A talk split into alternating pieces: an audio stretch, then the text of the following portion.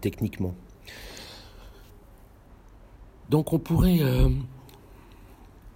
penser que la création a une sorte de nécessité. Et pourtant j'ai dit qu'elle était libre. dit autrement, qu'est-ce qui a poussé Dieu à créer? Qu'est-ce qui explique le surgissement du monde ou la création? Et qu'est-ce qui pousse l'homme aussi à être un créateur hein, qui se définit justement euh, par euh, cette euh, aptitude esthétique fondamentale? Qui le distingue ici de, de l'animal. Donc il y a de la création, il y a du créer, il faut se demander pourquoi est-ce qu'il crée, est-ce que finalement l'homme ne se crée pas lui-même aussi d'une certaine façon?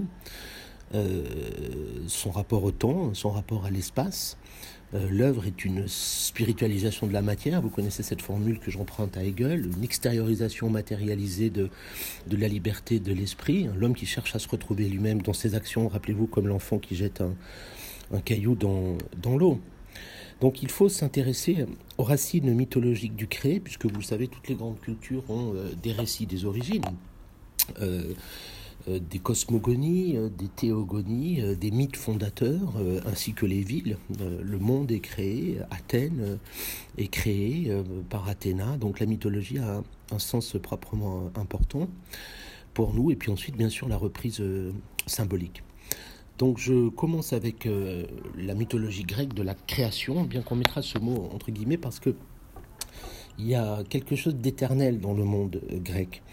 Euh, donc l'idée de création ex nihilo à partir de rien n'est pas, n'est pas grec. Mais le geste de créer, oui, c'est là où la théogonie d'Hésiode est un texte fascinant, c'est la, naissance des dieux, la jeunesse des dieux, euh, où effectivement Hésiode dit écrire lui-même euh, sous l'inspiration des muses qui lui racontent la création des dieux, c'est-à-dire l'installation d'un ordre à partir d'une lutte, hein, ça vous étonnera pas, on retrouve le thème héraclitéen du, du polémos, une lutte intestine entre les dieux eux-mêmes.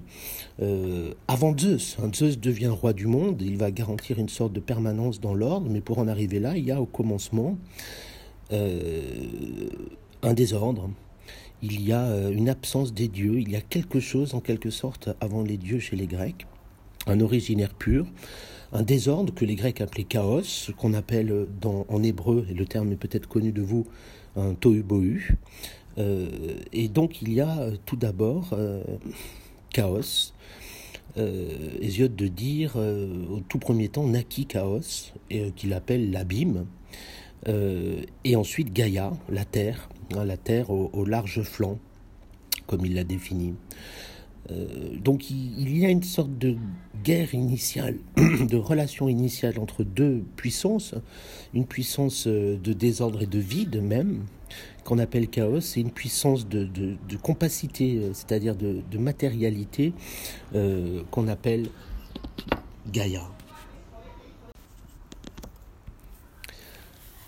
Alors c'est une histoire à deux, puis en fait finalement à trois puisque Chaos et Gaïa, qui sont en quelque sorte des purs contraires, euh, il y a de la stabilité chez Gaïa, du désordre chez euh, Chaos, se rencontrent par le truchement d'Eros, euh, qui est le plus beau des dieux immortels. Alors Eros est là avant Eros comme dieu, et donc il y a une relation entre le chaos, la terre et l'amour, qui les fait se rencontrer.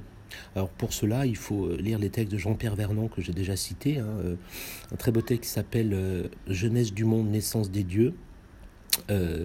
où effectivement le chaos c'est l'ouvert, dit-il, c'est un gouffre sans fond, sans forme, une ouverture, une bouche en quelque sorte, et son contraire c'est la terre qui le remplit. C'est une description qui est très clairement sexuelle, ou en tout cas sexuée. La création entre guillemets est une, procréation. Euh, la Terre rentre dans le gouffre, euh, le stabilise, euh, l'attrape d'une certaine façon, et vont apparaître en fait petit à petit la forme et la matière qui deviendront ensuite des objets fondamentaux, notamment en philosophie, particulièrement chez Aristote. Donc c'est un processus entre deux contraires qui sont tenus érotiquement, je m'en tiens strictement au texte, une distance, puis un rapprochement et un engendrement, euh, de l'être et du non-être, du vide et du plein, euh, de la nuit et du jour. Euh, c'est une théorie de la naissance par un processus de, genèse. la Terre ne peut pas naître seule, subsister et se soutenir à jamais, sinon dans son rapport au chaos. Euh, la Terre se met tout contre le chaos et la, béance du chaos. Et cette naissance très particulière est une lutte euh, titanesque, si je peux employer ce, terme. Euh, et ce qui est au travail ici, en effet, c'est l'apparition d'une forme. et puis ensuite d'une pure lumière qui est produite en fait par une pure énergie qui est celle d'Eros, hein, la puissance énergétique d'Eros, hein, ce que le grec appelle énergia. et effectivement, cette euh, rencontre va produire des enfants qui sont des dieux. Euh, il n'y a pas encore, en fait, une véritable, comment union amoureuse parce que s'il y a Eros, il y a désir, mais il n'y a pas encore en quelque sorte Aphrodite. Donc Eros est antérieur à Aphrodite, ce qui est étonnant parce qu'Eros descend aussi euh, d'Aphrodite. Donc Eros pousse Kao Gaïa à émerger, à sortir autre chose de même que eux-mêmes. Et bon, on peut s'appuyer sur cette dimension euh, symbolique très forte et qui aura du sens euh, philosophiquement, parce que créer est bien un processus euh, pulsionnel à l'œuvre. C'est bien l'énergie dans le travail de création. Le combat aussi, puisqu'il y a une résistance de la matière dont les artistes témoignent. La matière résiste à l'expression, le bloc de marbre est difficile à mettre en forme. La banalité du langage, en sens à Bergson, doit être combattue pour que le langage, bah, disons, devienne, euh, devienne poétique. Donc il y a toute une réflexion sur l'origine de l'œuvre d'art, euh, qui est un grand texte euh, d'ailleurs de Heidegger, hein, l'origine de, de l'œuvre d'art. Donc voilà pour ce processus très particulier que la philosophie, d'une certaine façon, va reprendre, y compris chez Platon, avec le principe de la démurgie, euh, qui est une sorte de rationalisation euh, dans le Timée, hein, le grand texte sur l'apparition du monde. Euh, c'est le seul ouvrage d'ailleurs de Platon qui n'est pas un dialogue, à exception de ce qu'on appelle ses lettres. c'est un récit, c'est un traité. Et chez Platon, le divin platonicien ne produit le monde que, en quelque sorte, par cet intermédiaire qu'on appelle le démiurge.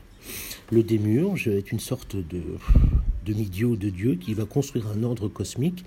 Et il le fait justement parce que ça vous étonnera pas, il a le regard fixé sur les modèles que sont les idées du bien, de l'ordre, du juste, tout simplement. Les fameuses eidos. C'est son aptitude justement à regarder l'ordre qui permet en quelque sorte de produire l'ordre. Euh, et effectivement, à l'égard de cette activité, d'activité de création qui est visuelle et très spéculative, l'art humain, la techné, sera évidemment beaucoup plus laborieuse et nous le savons, critiquée euh, en effet comme illusion, puissance d'illusion euh, à plusieurs reprises dans le texte de Platon.